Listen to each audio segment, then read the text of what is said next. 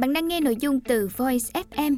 Hãy lên App Store tìm V O I Z và cài đặt ngay để tận hưởng hơn 10.000 nội dung chất lượng cao có bản quyền nhé.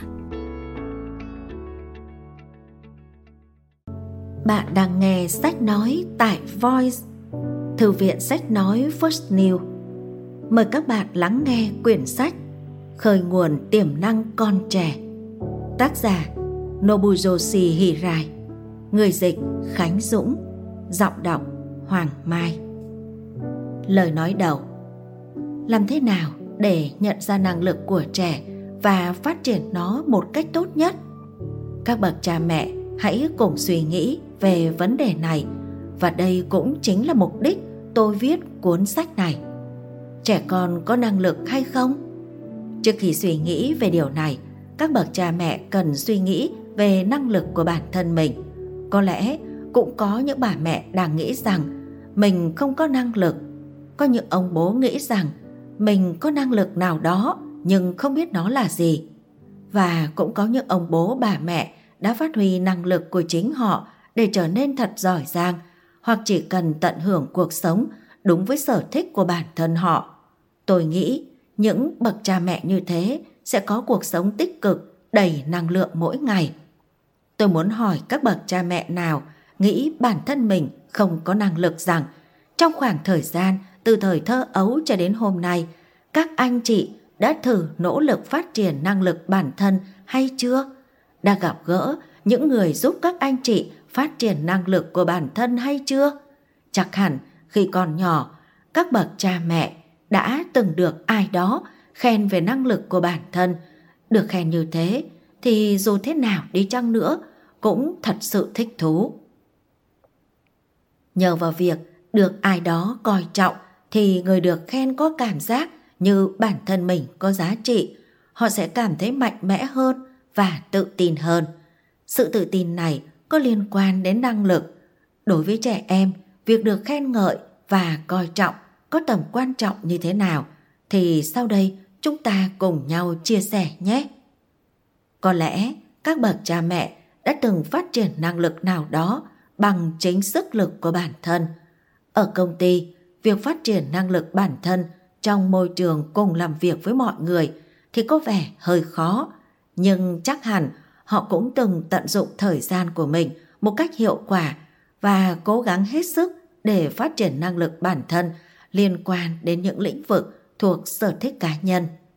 Liên quan đến điểm này, ta nên đặt vấn đề về tính hiếu học nó có thể hiện một cách mạnh mẽ hay không? Nếu bạn có hứng thú đối với bất cứ việc gì thì bạn sẽ biết sử dụng thời gian của mình một cách hiệu quả hay không. Lúc đó, bạn đang sống một cuộc sống năng động, tùy theo bạn đam mê cái gì mà năng lượng muốn khám phá, muốn tìm tòi sẽ xuất hiện. Ta có thể gọi đó là tính đam mê khám phá hoặc cũng có thể gọi đó là sức mạnh sáng tạo. Vì vậy, đối với con trẻ đầu tiên chúng ta cần nuôi dạy để chúng trở thành đứa trẻ ham thích tìm tòi học hỏi. Dù làm bất cứ việc gì cũng được hãy thử nỗ lực để có hứng thú với nó. Và khi đã có hứng thú thì hãy thử say mê nó. Đó là những gì tôi muốn nhắn nhủ đến những ông bố bà mẹ có những suy nghĩ như bản thân tôi không có năng lực gì cả hay là có vẻ là có nhưng không biết làm sao để phát triển năng lực. Dù người khác có nghĩ bạn kỳ quặc hay nói thế này thế kia về việc đó đi chăng nữa cũng đừng quan tâm. Vì nếu vừa sống vừa quan tâm đến nhận định của người khác thì sẽ cản trở sự tìm kiếm và phát triển năng lực của bản thân. Tóm lại, việc ta đam mê những gì mà bản thân muốn trải nghiệm sẽ mang lại ý nghĩa lớn cho việc tìm thấy cá tính.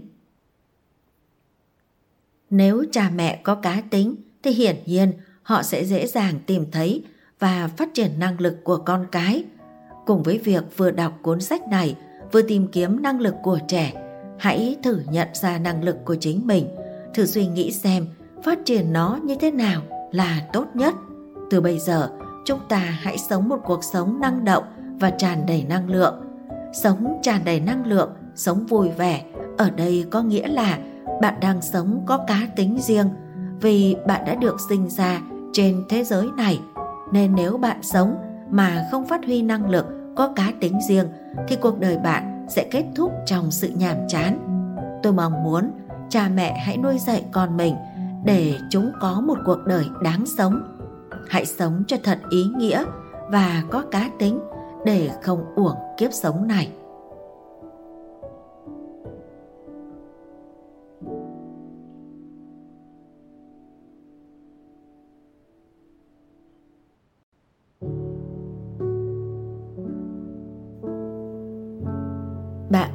Nghe sách nói tại Voice Chương 1 Năng lực là gì? Khả năng vô hạn. Tôi luôn coi trọng câu nói, Trẻ em luôn tiềm ẩn khả năng vô hạn. Tôi nghĩ nếu thay thế từ trẻ em bằng từ con người thì cũng không sai. Những đứa trẻ có năng lực như thế nào thì không thể thấy rõ bằng mắt được. Năng lực có thể tồn tại ở dạng tiềm ẩn ở bất kỳ đứa trẻ nào. Tôi nghĩ mọi người sẽ hiểu khi tôi đưa ra ví dụ về Helen Keller. Helen Keller là một đứa trẻ mang trong mình nỗi đau về ba khiếm khuyết, mắt không nhìn thấy, tai không thể nghe và không thể nói chuyện được. Mọi người luôn nghĩ nếu như không gặp được cô gia sư Sullivan thì có lẽ Keller đã trải qua cuộc sống mãi nép mình trong phòng suốt cả cuộc đời vì bác sĩ đã nói rằng không còn cách nào để chữa lành được ba khiếm khuyết đó. Tuy nhiên, nhờ vào nỗ lực hết sức của cô gia sư Sullivan mà Killer đã có thể sống một cuộc đời hoạt bát vui vẻ. Điều đó như là tia hy vọng được Thượng Đế ban tặng cho cuộc đời đầy những bất hạnh của Killer. Đương nhiên, với những đứa trẻ không bị khuyết tật, chắc chắn chúng cũng có năng lực tiềm ẩn nào đó. Nhưng nhiều khi, cha mẹ đã bỏ qua quá trình tìm kiếm năng lực tiềm ẩn ấy vì cho rằng con mình không có năng lực hoặc họ quá bận rộn nên giao hẳn việc chăm sóc con cho ông bà, cô dì hoặc người giúp việc. Vì thế cha mẹ cần hiểu rằng họ là nhân tố không thể thiếu trong việc kích hoạt năng lực tiềm ẩn ấy xuất hiện. Nói cách khác, việc hỗ trợ để năng lực của trẻ được bộc lộ là cách giáo dục cần có khi nuôi dạy con. Cũng có những học giả nghĩ rằng khả năng được phát huy khi trẻ được huấn luyện một cách tốt nhất – khi đặt trẻ vào điều kiện môi trường tốt nhất trong thời kỳ phát triển tốt nhất thì đó gọi là năng lực. Tuy nhiên, năng lực đó thuộc loại gì thì vẫn chưa được nghiên cứu đầy đủ. Ví dụ về năng lực âm nhạc, khả năng đánh piano, khả năng sáng tác có khác biệt tùy vào việc chỉ dạy và môi trường sống. Thời kỳ tốt nhất để trẻ bắt đầu được huấn luyện chơi piano là khi nào? Không thể biết được. Có những người phát huy tài năng piano và thể hiện điều đó từ rất sớm, nhưng cũng có những người phát huy rất trễ. Ngoài ra, điều kiện như thế nào mới là điều kiện môi trường tốt nhất, huấn luyện bằng cách nào mới là tốt nhất. Những điều như thế chúng ta sẽ không thể nào hiểu hết và không phải cứ bắt đầu huấn luyện từ sớm là tốt. Tôi thích đánh giá âm nhạc, tôi sưu tầm rất nhiều đĩa hát và thưởng thức chúng nhưng tôi thật sự cảm thấy đáng tiếc đối với việc mình không thể học nhạc cụ khi còn nhỏ. Lý do là vì tôi đã bị cha phản đối khi tôi nói muốn học violon. Thời tôi còn nhỏ, việc học những thứ âm nhạc luôn bị coi là nữ tính. Nữ tính ở đây có nghĩa là không ra dáng đàn ông, là một người yếu đuối. Tuy nhiên, tôi muốn cho ba đứa con của tôi học một loại nhạc cụ nào đó.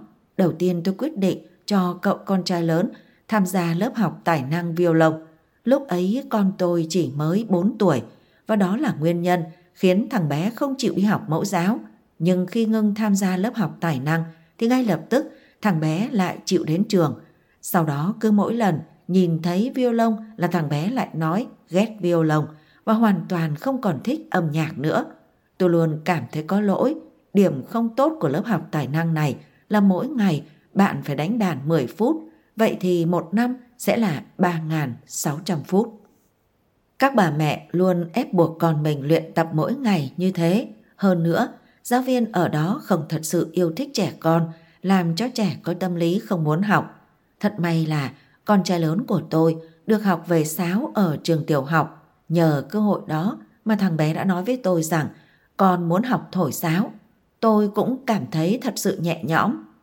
Vợ tôi nhanh chóng dẫn con đến lớp học sáo vì thằng bé tự nguyện học nên nó đã học một cách nhiệt tình. Kể từ đó, thằng bé theo học liên tục cho đến hôm nay, dù sắp bước sang tuổi trung niên nhưng nó vẫn thường xuyên tập thổi sáo. Dẫu con trai tôi thổi sáo không hay lắm, nhưng đó là niềm vui trong cuộc sống của nó. Năng lực của vợ tôi là gì nhỉ? Tôi cũng không biết vợ tôi có nghĩ đến những thứ như vậy hay không, nhưng với sự sắp xếp dọn dẹp quần áo, rửa chén bát hay nhiều việc khác thì vợ tôi rất giỏi. Từ góc nhìn của một người dở trong việc sắp xếp dọn dẹp như tôi, thì vợ tôi là người rất có năng lực, nên tôi luôn khâm phục cô ấy. Ngoài ra, vợ tôi còn thích cầm cọ. Sau khi các con có gia đình, cô ấy đi luyện chữ viết và cũng học viết thư pháp. Từ lúc học tiểu học, tôi đã bị gieo cho cái suy nghĩ là tôi vẽ tranh rất dở và suy nghĩ đó vẫn tiếp tục đeo bám tôi cho đến bây giờ. Hơn nữa, tôi rất áp lực khi vẽ tranh cho dì tôi, một nhân tài về tranh ở Nhật. Dù có những bức tranh tôi nhìn thấy rất đẹp nhưng dì tôi lại không thích và xé bỏ chúng. Từ đó tôi không còn hứng thú với việc cầm bút vẽ nữa. Những nhà chuyên môn về tranh vẽ của trẻ em thường nhận xét những tác phẩm ấy là nét vẽ thật vô tư, bức tranh thật sinh động, có cá tính. Đồng thời, họ cũng nói rằng khi xem tranh, ta sẽ biết được đứa trẻ phát triển một cách tự nhiên hay đó là đứa trẻ được giáo dục theo khôn khổ. Tôi đã nghiên cứu gần 20 năm về phương pháp đánh giá sự phát triển tính sáng tạo và tính chủ động của trẻ, cho nên chúng ta có thể phán đoán được những điều đó khi xem tranh do trẻ vẽ. Tóm lại, khi nhìn vào tranh vẽ của một đứa trẻ, tôi có thể đoán được đứa trẻ đó đang được phát triển một cách tự do hay đang bị ép buộc. Các bà mẹ hãy nhìn thật kỹ bức tranh con mình đã vẽ và tôi mong muốn các bà mẹ hãy tập cho mình khả năng phán đoán xem là tranh của con có đang được vẽ một cách vô tư, hồn nhiên không hay là bức tranh được vẽ một cách gượng ép. Có những cha mẹ cứ can thiệp vào quá trình vẽ của con – Chẳng hạn như họ sẽ nói, con vẽ sai rồi, mặt trời sao lại tô màu xanh, hay biển sao lại có màu đỏ. Đừng làm như thế, mà hãy cứ để trẻ thoải mái sáng tạo. Hãy thử nghe con giải thích vì sao lại vẽ bầu trời màu xanh hay vẽ mặt biển màu đỏ. Bạn sẽ nghe được những lời giải thích rất thú vị, đầy bất ngờ và rất có lý của con trẻ đấy. Nếu là bức tranh được vẽ với sự rụt rè gượng ép thì có lẽ các bà mẹ nên xem lại cách giáo dục con có quá khắt khe hay có la mắng làm con bị mất tự do hay không. Đó là quá trình con cái phát huy tính sáng tạo, độc lập và tự chủ. Vì thế cha mẹ cần để cho con trẻ tự do vẽ những gì mình thích. Cần nhớ rằng năng lực của trẻ được phát huy bởi nhiều mặt khác nhau trong cá tính. Vậy thì hãy thử suy nghĩ xem cá tính là gì và cố gắng làm sáng tỏ vấn đề này nhé. Cá tính là gì? Cá tính là nét đặc trưng mà riêng người đó mới có. Người xưa có câu, cha mẹ sinh con, trời sinh tính. Tuy nhiên, cũng khó phân biệt rõ đặc trưng đó là bẩm sinh hay được sinh ra bởi mối quan hệ với môi trường sống. Cá tính là do bẩm sinh hay do cách nuôi dạy thì đã có nghiên cứu về một cặp sinh đôi nọ. Đây là cặp sinh đôi cùng trứng, nên về bề ngoài chắc chắn là giống nhau. Thế nhưng tính tình của cặp sinh đôi này lại không giống nhau chút nào. Đôi khi như hai mặt đối lập. Ví dụ một đứa hoạt bát, đứa còn lại thì trầm mặc ít nói. Tình hình đó là bẩm sinh hay do tác động từ môi trường sống. Điều đó khó mà nói được. Bởi cha mẹ nuôi dạy cặp song sinh đó theo một cách giống nhau và các bé cũng được tiếp xúc cùng một môi trường sống cùng các mối quan hệ xã hội và gia đình. Nói như vậy, để hiểu rằng tìm hiểu rõ ràng cá tính của trẻ song sinh phát triển do đâu là một chuyện rất khó khăn. Dù là bẩm sinh hay do tác động của môi trường sống thì chắc chắn một điều rằng những tác động từ môi trường bên ngoài đóng vai trò vô cùng quan trọng trong việc hình thành và phát triển nhân cách, cá tính của trẻ, hình thành nên những tính chất khác biệt ở trẻ. Trước hết chúng ta cần tìm hiểu tính chất là gì. Cho đến bây giờ đã có nhiều nghiên cứu từ nhiều góc độ khác nhau nhưng vẫn chưa có được những kết luận rõ ràng liên quan đến bệnh thần kinh như bệnh tâm thần phân liệt. Trong một nghiên cứu cách nay khoảng 60 năm ở cặp sinh đôi cùng trứng, khi tỷ lệ thống nhất, tỷ lệ nếu người này phát bệnh thì người kia cũng phát bệnh theo là từ 70 đến 80% thì được cho là bệnh di chuyển. Trong những nghiên cứu gần đây, tỷ lệ trên đã giảm thiểu rất nhiều. Có những nhà nghiên cứu đã công bố từ 15% đến 25% cũng nói rằng người mẹ là nguyên nhân gây ra căn bệnh tâm thần phân liệt đối với trẻ. Tính cách của người mẹ khi nuôi dạy trẻ cũng là một vấn đề. Tóm lại, môi trường nuôi dạy trẻ là một vấn đề vô cùng quan trọng. Cũng có nhà tâm lý học nói, càng trưởng thành thì sự khác biệt về mặt cá tính của mỗi cá nhân so với từ khi sinh ra càng được thể hiện rõ. Trước kia, nỗi sợ hãi của trẻ được cho là bẩm sinh. Tuy nhiên trong nghiên cứu của tôi, chúng ta không thể nói nó là bẩm sinh. Nếu hướng dẫn cho mẹ từ từ nuôi dạy con thì nỗi sợ hãi sẽ biến mất.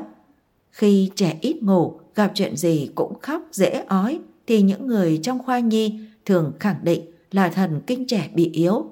Nếu dành thời gian để nghiên cứu thì sẽ thấy nhịp sống của đứa bé không khớp với nhịp sống của người mẹ. Vì vậy, tôi đã có nhiều thử nghiệm về việc nuôi con sao cho phù hợp với nhịp sống. Có những trường hợp người mẹ rất vất vả khi đứa con hay khóc về đêm. Nhưng khi dẫn trẻ đến nhà tôi và cho trẻ ngủ trong căn phòng yên tĩnh, ngay lập tức bé ngừng khóc đêm. Thông thường, trẻ sẽ cảm thấy bất an khi ngủ ở một nơi nhiều tiếng ồn, nhiều tiếng nói cười hoặc trẻ cảm thấy thiếu hơi mẹ ở bên cạnh. Chúng ta cần tìm hiểu nguyên nhân để có cách ứng xử phù hợp với trẻ. Đến nhà của tôi, nhìn dáng vẻ bình tĩnh của tôi khi chăm sóc đứa bé thì tâm trạng của người mẹ đã hoàn toàn thay đổi. Người mẹ cũng nói rằng mỗi buổi tối chỉ cần nhìn thấy gương mặt của con là tôi lại luống cuống không biết phải làm gì, phải ứng phó thế nào. Trong cuộc điều tra của tôi cũng có nhiều nhận định rằng tính khí nóng nảy của con phát sinh từ chính bản thân người mẹ. Nếu người mẹ thay đổi cách dạy con, cụ thể là thay đổi tính cách của mình thì sẽ mang lại sự thư giãn, thả lỏng hơn. Tính cách là thứ gì đó đến từ trái tim. Trái tim của con người thực ra rất phức tạp. Ngành tâm lý học hay tâm thần học là những ngành nghiên cứu về cách suy nghĩ của trái tim và đưa ra giải thích dựa trên những hành động. Những điều đó có thật hay không thì vẫn còn nhiều nghi vấn.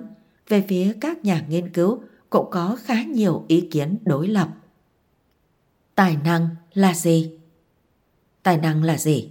Tại sao lại có những người được bảo là thiên tài nhận được giải Nobel? Chúng ta hãy cùng suy nghĩ về vấn đề này.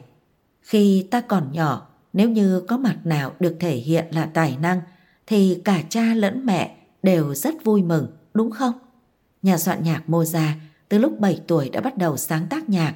Ông là nhà soạn nhạc đã bộc lộ tài năng từ rất sớm làm sao có thể sinh ra được một thần đồng như thế. Đến khi già, tài năng cũng không hề bị mai một. Ngày xưa, tôi cũng được gọi là thần đồng đấy. Còn bây giờ thì không, tôi chỉ là một người bình thường. Vì sao mà một thần đồng lại trở thành một người bình thường? Tài năng mang ý nghĩa là sự sáng tạo phong phú, vì tính sáng tạo đó được hỗ trợ bởi tính tự phát, nên trong việc kéo dài tính sáng tạo, sự dạy dỗ tính tự phát theo trình tự là rất cần thiết. Nếu nói theo kiểu trẻ con thì tính tự phát là suy nghĩ tự chơi, có nghĩa là không nhờ đến người khác mà dùng chính thực lực của mình. Trong việc chơi, tính sáng tạo được bộc lộ. Có nhà nghiên cứu cho rằng sáng tạo có nghĩa là phát hiện ra ý tưởng mới mà từ trước đến nay chưa từng có. Lý do khiến tôi phản đối cách dạy trẻ một cách nghiêm khắc là vì điều đó sẽ vô tình đặt trẻ vào trạng thái không thể tự suy nghĩ và bị đưa vào hình thức giáo dục theo khuôn mẫu. Hơn nữa, các bậc cha mẹ nên nghĩ đến việc làm thế nào để nuôi dưỡng sự sáng tạo của trẻ hơn là dạy trẻ bằng cách áp đặt cách suy nghĩ của người lớn vào đầu trẻ. Thực tế cho thấy, đối với nền giáo dục Nhật Bản cũng đã có nhiều cuộc vận động như thế trong thời kỳ Taisho. Chú thích Thời kỳ Taisho là một thời kỳ trong lịch sử Nhật Bản từ ngày 30 tháng 7 năm 1912 đến ngày 25 tháng 12 năm 1926 dưới sự trị vì của Nhật Hoàng Taisho. Hết chú thích.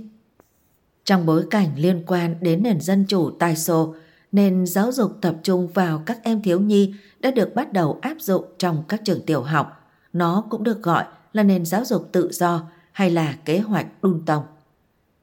Nền giáo dục đó đã bị những người ghét sự tự do áp đảo. Vậy mà cách suy nghĩ đó đã được một số trường tư chấp nhận. Cũng có trường tiểu học đã cho các em học tác phẩm Tốt Tô tràn, cô bé bên cửa sổ. Sau đó điều đáng tiếc là ở những trường tiểu học đã triển khai hình thức giáo dục tự do lấy trẻ em làm trung tâm thì hầu hết lại không thể hiện rõ ràng. Tại Anh, các trường tiểu học với phương thức giáo dục lấy trẻ em làm trung tâm đang tăng lên. Tại Hoa Kỳ, các trường học mở cũng đang tăng lên. Điểm đặc biệt của phương thức tổ chức này là không giới hạn số năm học. Với phương thức học như thế, các bức tường của lớp học cũng được phá bỏ. Mỗi một học sẽ được học tại một góc trong một căn phòng rộng và giáo viên được phân bổ ở từng góc đó. Họ có nhiệm vụ theo sát các học sinh của mình và do đó học sinh sẽ tự mình chọn lựa môn học, cũng có những môn sẽ được giáo viên chủ nhiệm chọn. Khi đi đến góc học toán, mặc dù đã vào cuối ngày rồi nhưng lớp học vẫn khá sôi động. Hình ảnh tương tự cũng diễn ra ở góc học khác, vì thế sẽ không hề có sự phân định thời gian trong những lớp học này và hiển nhiên cũng không có tiếng chuông kết thúc giờ học. Tôi muốn giới thiệu về những cách giáo dục ở Anh và Mỹ cho các bạn biết vì hiện tại hình thức giáo dục của những trường tiểu học ở Nhật Bản đang lấy đi rất nhiều sự tự do của học sinh và cũng đang kìm hãm tính sáng tạo của các em. Bên cạnh đó, tôi cũng muốn chỉ ra rằng chúng ta chẳng thể kỳ vọng gì ở tính sáng tạo của trẻ trong một nền giáo dục cưỡng ép, đặt nặng tính khuôn mẫu. Chỉ khi được trao đầy đủ sự tự do thì trẻ mới phát huy được tính sáng tạo đúng nghĩa. Trong nền giáo dục, xem các em nhỏ như là những học sinh cá biệt, chúng ta sẽ khó lòng biết được trẻ nào có được trí sáng tạo phong phú. Cũng giống như Edison, một số lượng đáng kể những thiên tài hiện nay đang nhận được cách đối xử như là những học sinh cá biệt từ giáo viên. Bạn tôi là một thầy giáo, từng kể cho tôi nghe về lớp học của ông. Ông được phụ trách dạy nâng cao cho học sinh lớp chuyên toán ở trường. Giờ học ở lớp chuyên rất nhiều, gần như học sinh không được nghỉ giải lao hay tham gia các hoạt động khác mà chỉ cắm đầu vào giải cho bằng hết những đề thi toán quốc gia của những năm trước đến mức chỉ cần nhìn vào đề bài là có thể làm được lầu lầu. Ông cho biết lớp học của ông rất tẻ nhạt, các học sinh phản ứng như robot. Có hôm ông đang đứng trên bục giảng, thử quăng một tờ giấy đã vò tròn xuống tận cuối lớp.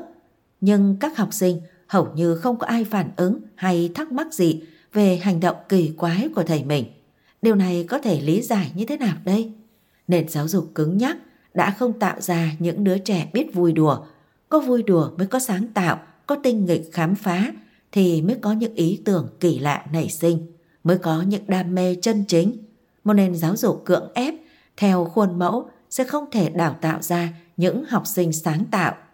Và cho đến hiện nay, những nghiên cứu về tính sáng tạo chỉ cho ra những kết quả mang tính lý thuyết chứ không hề đưa ra những giải pháp mang tính thực tiễn.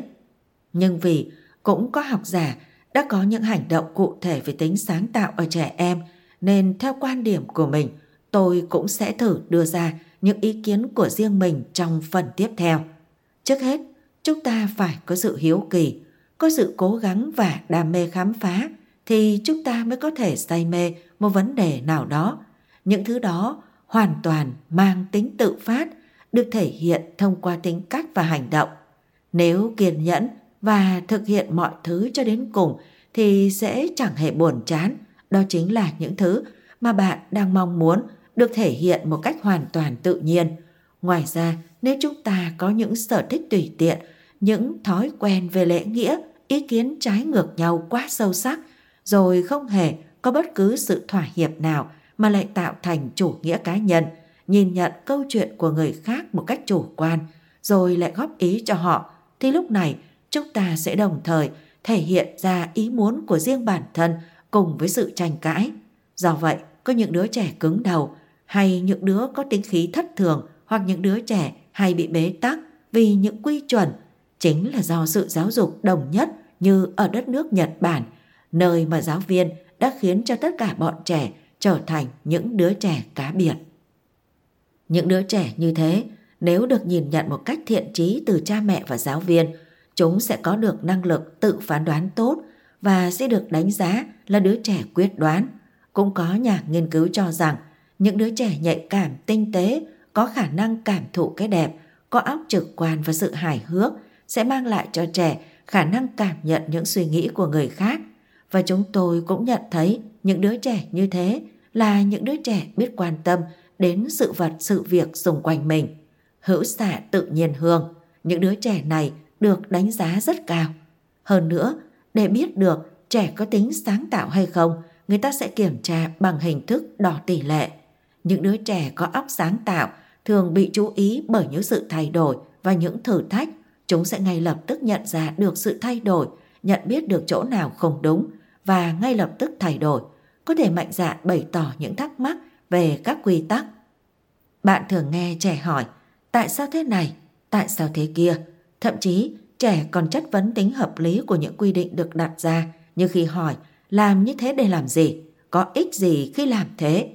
Trẻ luôn đặt ra những câu hỏi mang tính logic mà khi người lớn chúng ta suy ngẫm lại thì thấy rõ ràng có những quy định đã đi vào khuôn mẫu, ai ai cũng tuân theo nhưng không ai chất vấn hay tỏ ra nghi ngờ về tính hợp lý của những quy định đó. Thế mà trẻ lại phát hiện ra sự không hợp lý của các quy định thời xưa thời xưa kia. Một đặc điểm khác của trẻ có óc sáng tạo là dù dễ dàng kết bạn với người lạ, nhưng nếu không có hứng thú thì trẻ sẽ không nói chuyện. Cũng có trường hợp trẻ sẽ xem thường những người làm việc theo nguyên tắc.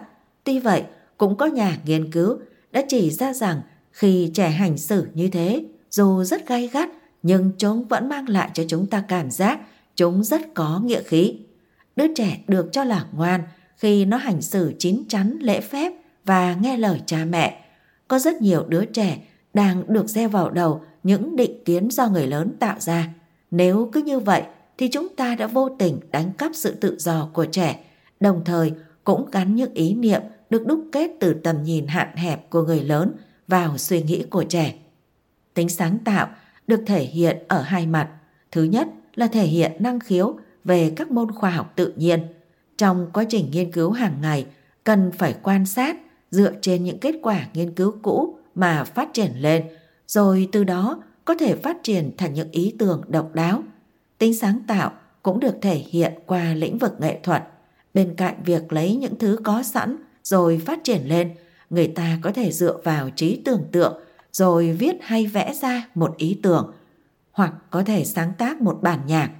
Khác với những người có thiên hướng về khoa học, vốn thường hay để ra những kế hoạch khô khan, thì người có thiên hướng nghệ thuật lại thường có cách thể hiện sự sáng tạo qua việc bày tỏ cảm xúc. Đôi khi họ cũng bị cho là điên rồ với cách hành động của riêng mình. Những hành động đó đi ngược lại những quy chuẩn hoàn toàn khác biệt với những hành động thường thấy ở số đông. Vì thế, đối với những đứa trẻ có hành vi, lối suy nghĩ khác thường, cha mẹ đừng cho rằng trẻ là kẻ dị hợm mà hãy cổ vũ cho những cái khác lạ như thế. Vì đó là lúc trẻ đa sáng tạo. Hãy để mạch sáng tạo nơi trẻ không bị ngăn trở, bị phá hủy bởi những định kiến áp đặt của người lớn. Và để có thể nuôi dưỡng một người có óc sáng tạo, điều cần nhất chính là để cho họ được sống trong một môi trường mà họ có thể tự do suy nghĩ và hành động.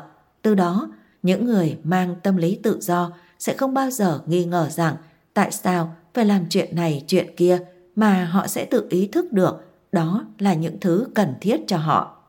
Khi tôi nói chuyện với sinh viên ở trường tôi, thỉnh thoảng lại nghe được những câu chuyện về lớp học tẻ nhạt. Có những giáo viên rất khó tính, bắt buộc sinh viên phải điểm danh và vì thế có rất nhiều sinh viên rất miễn cưỡng khi phải đến lớp một số khác thì đến lớp nhưng lại làm chuyện riêng.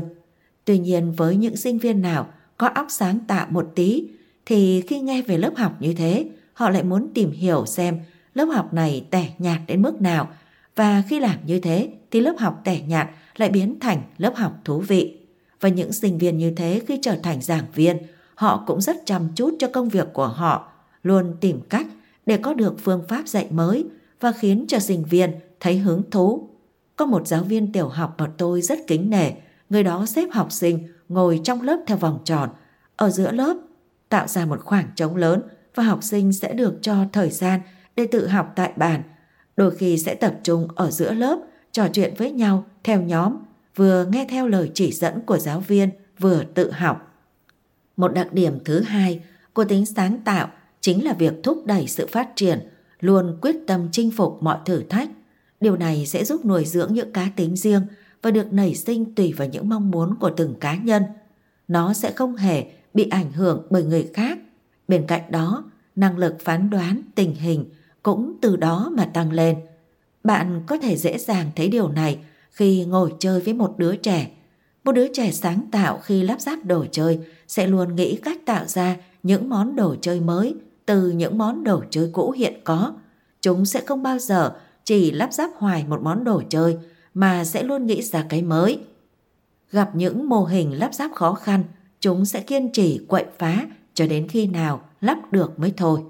Vào những lúc như thế, cha mẹ đừng can thiệp, đừng chỉ cách lắp ráp cho trẻ mà hãy để trẻ tự khám phá.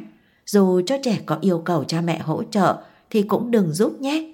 Tùy tình huống, cha mẹ có thể gợi ý cho trẻ tự nghĩ cách. Khi trẻ đã tự mình làm được thì càng khuyến khích trẻ chinh phục những thử thách lớn hơn. Điều này sẽ giúp phát triển tính sáng tạo và sự tự tin ở trẻ. Điểm đặc biệt thứ ba của tính sáng tạo đó là khi bị kẹt trong những tình huống hỗn loạn khó khăn, trẻ vẫn biết suy nghĩ cho người khác. Ở những người bình thường, trong những tình huống như thế, họ thường có xu hướng so sánh phân biệt và hoàn toàn không nghĩ gì cho người khác. Những kiểu người như thế có rất nhiều. Từ quan điểm này, ta có thể thấy là những người có óc sáng tạo sẽ không đi theo bất kỳ khuôn mẫu nào, thay vào đó sẽ luôn nghĩ cho người khác. Vì thế nếu muốn trẻ trở thành đứa trẻ có óc sáng tạo thì cha mẹ phải biết nghĩ cho người khác, là người biết nghĩ cho người khác, trẻ sẽ có thể có được sự tự do. Đối với những bậc cha mẹ không biết nghĩ cho người khác, họ sẽ gieo vào đầu con trẻ một khuôn mẫu về đứa con ngoan, theo đó cướp mất sự tự do của con mình và những đứa trẻ mất đi sự tự do ấy sẽ trở nên thụ động và vô cảm với thế giới xung quanh. Những đứa trẻ như thế sẽ không có ý muốn chinh phục những khó khăn, vì thế trẻ sẽ không có được kinh nghiệm giải quyết khó khăn. Thêm vào đó là đôi khi lại bị cha mẹ đẩy vào những tình huống bế tắc, bị làm mắng, thì lại nảy sinh thêm cảm giác thua cuộc và cuối cùng trở thành đứa trẻ mang tâm lý thua cuộc, lúc nào cũng nghĩ bản thân mình thật tệ hại. Những điều này sẽ xảy ra vào giai đoạn dậy thì, điển hình là những hành vi bạo lực trong gia đình và những hành vi bạo lực học đường, bắt nạt kẻ yếu hơn sẽ nảy sinh. Những đứa trẻ từ nhỏ đã chịu sự quản thúc nghiêm ngặt từ cha mẹ sẽ có xu hướng ngày càng lánh xa gia đình hơn và do không nhận được tình thương từ gia đình cho nên đứa trẻ đó có khả năng trở thành một người lạnh lùng. Chúng có thể vô tình làm tổn thương người đối diện, hoàn toàn không có suy nghĩ sáng tạo. Trong việc giáo dục trẻ, quan trọng nhất là phải giáo dục để trẻ phát triển toàn diện. Một đứa trẻ có cá tính là một đứa trẻ có óc sáng tạo. Nếu như điều này được phát huy trong xã hội qua các hoạt động tập thể thì nhiều tài năng sẽ còn được phát triển hơn nữa. Lấy sự tự do làm tâm điểm nuôi dạy con. Có hai điều cơ bản trong việc dạy con. Điều thứ nhất là để trẻ có thể trở thành một đứa trẻ tự lập. Điều tiếp theo chính là để cao sự tự do của con trẻ. Đã có những nghiên cứu cho rằng sự tự do rất cần thiết cho quá trình phát triển của trẻ. Mặc dù những tiêu chuẩn về giáo dục đó đang được phổ biến ở các trường học và cũng đã được quy định trong luật pháp, nhưng trên hết, việc giáo dục tại gia đình cũng góp một phần vô cùng quan trọng trong quá trình phát triển của trẻ. Trong những năm đầu đời, khi trẻ chưa đi học mẫu giáo thì cha mẹ và người thân trong gia đình là những người tiếp xúc với trẻ nhiều nhất. Vì thế, trẻ chắc chắn sẽ chịu tác động nhiều nhất từ phía gia đình trong giai đoạn này và đây cũng là giai đoạn quan trọng nhất hình thành nên nhân cách của trẻ. Ý thức được điều này, cha mẹ cần phải chú ý giáo dục con thành đứa trẻ tự lập sáng tạo và tự tin ngay từ những năm đầu đời. Nhưng đáng tiếc, câu nói mà chúng ta thường nghe là còn nít, còn nhỏ thì biết gì, từ từ rồi dạy dỗ. Hoặc cha mẹ ông bà vì cho rằng trẻ con nhỏ chưa biết gì nên luôn áp đặt ý kiến của bản thân lên trẻ. Vô hình chung, chính cha mẹ đã bóp chết tính sáng tạo, khả năng tự lập của trẻ từ khi còn nhỏ. Chuyện gì của trẻ, cha mẹ cũng can thiệp vào, từ ăn mặc mua đồ chơi cho tới cách hành xử. Trẻ chưa cài được cúc áo thì cha mẹ sẽ vội làm thay vì sợ trễ giờ đi làm chẳng hạn. Trẻ chơi đồ chơi xong không dọn dẹp thì cha mẹ cũng dọn giúp chỉ vì nghĩ rằng trẻ còn nhỏ, tay chân vụng về hoặc là trẻ còn nhỏ chưa biết gì. Cha mẹ cũng không kiên trì trong việc đặt ra quy tắc cho trẻ và rất dễ thỏa hiệp khi trẻ làm sai. Kết quả của cách giáo dục này là những đứa trẻ lớn lên không ý thức được đúng sai, thiếu tự chủ, thiếu sáng tạo và không có tính tự lập, luôn dựa dẫm vào cha mẹ. Từ điểm này, chúng ta có thể thấy được rằng cách giáo dục ở gia đình hiện nay đang đi ngược với những điều cơ bản trong phương pháp giáo dục đề cao sự tự do ở trẻ. Sự tự do ở đây là trao quyền cho trẻ trong cả suy nghĩ và trong từng hành động. Cha mẹ phải kiên trì đối với nguyên tắc không can thiệp. Cần lưu ý rằng không can thiệp không có nghĩa là bỏ mặc trẻ. Ví dụ, nếu trẻ muốn tự mình ăn cơm, dù rằng sẽ làm vung vãi thức ăn ra bàn hoặc thậm chí trẻ ăn bốc, thì cha mẹ cũng nên để trẻ tự do ăn theo cách của mình. Nhiều khi, trẻ chỉ muốn thử cảm giác chạm tay vào thức ăn hoặc trẻ nhìn thấy một người Ấn Độ ăn bốc nên muốn thử chẳng hạn. Đó là quá trình trẻ khám phá thế giới xung quanh và phát triển tính sáng tạo tự giác của mình. Đừng bắt trẻ phải ngồi im như người lớn khi ăn, nhất là khi trẻ không muốn, hoặc cha mẹ vì không muốn phải dọn đồ ăn rơi vãi ra bàn mà một mực đút trẻ ăn thay vì để trẻ tự ăn. Cha mẹ nhiều khi vô tình, thậm chí cố ý áp đặt tư tưởng lên con trẻ vì cho rằng trẻ không biết gì, hoặc vì muốn tránh phiền toái cho bản thân nên cố gắng đưa trẻ vào khuôn phép cho dễ dạy. Nhưng khi hiểu về những lợi ích của phương pháp giáo dục đề cao sự tự do, cũng như hiểu tác hại của việc giáo dục cưỡng ép, thì cha mẹ cần thay đổi tư tưởng ngay và phải suy nghĩ thật thấu đáo trong việc dạy con. Chúng ta phải để cho con trẻ phát triển một cách độc lập dựa trên những gì mà chúng có. Khi trẻ chơi đùa thì những ý tưởng sáng tạo sẽ nảy sinh trong trí não. Khi những ý tưởng sáng tạo nhỏ bé ấy nảy sinh bên trong tâm trí trẻ, nó sẽ phát triển thành những điều tuyệt vời. Vì thế chúng ta phải cho con trẻ có được sự tự do mà chúng cần phải có. Cuốn sách này đã chỉ ra được vì sao chúng ta cần phải suy nghĩ về việc để cho con trẻ tự do phát triển. Vì nếu trẻ không được tự do thì tính cách của trẻ sẽ phát triển một cách lệch lạc, không còn là một con người mà chúng xứng đáng để trở thành. Phương châm giáo dục Điều thứ nhất, chúng ta có nghĩa vụ phải tiến hành tổ chức và tạo điều kiện cho từng cá nhân được phát triển toàn diện về sức khỏe và tinh thần trên cơ sở riêng của mỗi cá nhân, phải đề cao tinh thần và trách nhiệm, phải biết trân trọng lý lẽ và những chân lý, phải tạo ra được những giá trị riêng của bản thân để có thể xây dựng một đất nước hòa bình và xã hội phát triển. Điều thứ hai, mục tiêu của giáo dục chính là bằng tất cả các cơ hội ở bất cứ nơi đâu, giáo dục phải luôn luôn được thực thi. Để làm được điều đó, chúng ta phải luôn nỗ lực, phải coi trọng tầm quan trọng của việc học và áp dụng những kiến thức đó vào đời sống thực tế, nuôi dưỡng tinh thần, cùng nhau xây dựng đất nước thêm lớn mạnh. Hết chương 1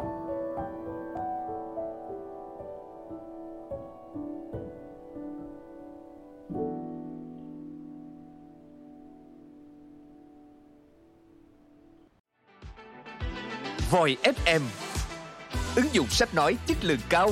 Kho sách nói lớn nhất Việt Nam.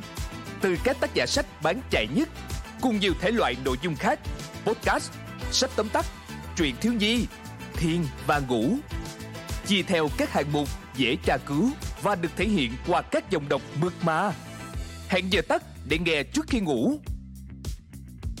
Điều chỉnh tốc độ nghe phù hợp với bản thân. Tải xuống để nghe không cần mạng. Chế độ lái xe, thao tác đơn giản và an toàn. Gần 20.000 người đã sử dụng và hài lòng. Còn bạn thì sao?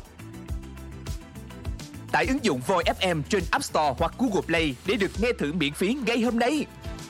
Voi FM, lắng nghe mọi lúc, bên bạn mọi nơi.